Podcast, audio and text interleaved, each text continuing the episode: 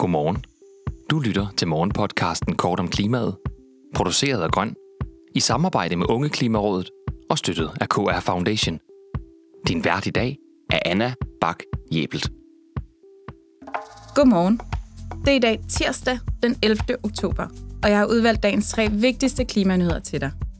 Vi skal til en grøn omstilling af det københavnske H.C. Ørstedsværk. Så skal vi til en nordjysk biogasproducent, der oplever gasflaskehalse, der kan resultere i afbrænding af gas. Og til sidst skal vi til Odsherreds genbrugspladser, der viser vejen for, hvordan vi kan genbruge flere aflagte byggematerialer. I segmentet på forsiden starter vi i dag på Enghave Brygge i København, hvor det ikoniske H.C. Ørstedsværk snart vil droppe de fossile brændstoffer. Det kan man læse om i dagens Berlinske. Det 102 år gamle kraftværk har fyret med både diesel, kul og naturgas, men vil nu opsætte en elektrisk varmepumpe og 2 gigantiske elkedler, som skal levere fjernvarme til københavnerne. Omstillingen af værket blev godkendt i går aftes i Teknik- og Miljøudvalget i Københavns Kommune.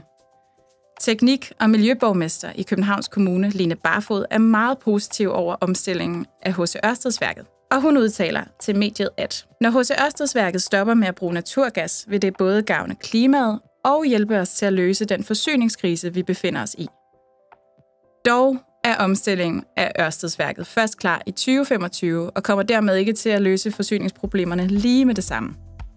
Ifølge vicepræsidenten for Ørsteds kraftvarmeværker, Jens Grymer, er det dog et afgørende skridt i den rigtige retning. Svanemølleværket, der i dag vil blive lukket, og H.C. Ørstedsværket er i dag de eneste af Ørsteds værker, der stadig kører på naturgas. De bliver i dag åbnet i spidsbelastningsperioder, og det er også formålet med Ørstedsværket i fremtiden. I alt vil den samlede CO2-besparelse fra omstillingen af værket nå op på omkring 180.000 tons CO2 om året. Og det svarer til forbrugsudledningen fra små 10.600 gennemsnitsdanskere.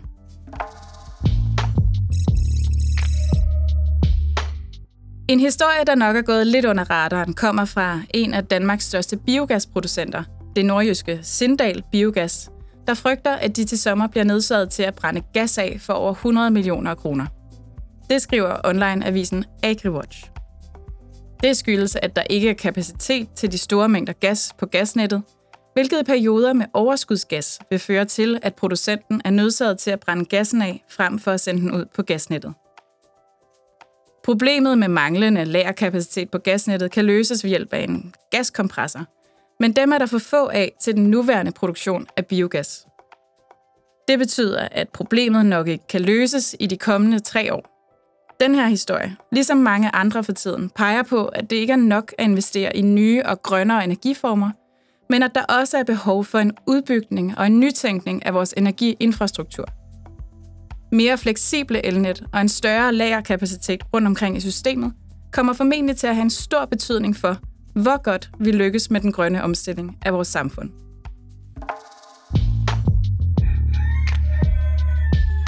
Dagens solstrålehistorie kommer fra Odsherreds genbrugspladser. I dagens klimamonitor kan man læse om de vestjyllandske genbrugspladser, der er lykkedes med at reducere udledningerne markant. Det har de blandt andet gjort gennem simple deleområder på alle genbrugspladserne.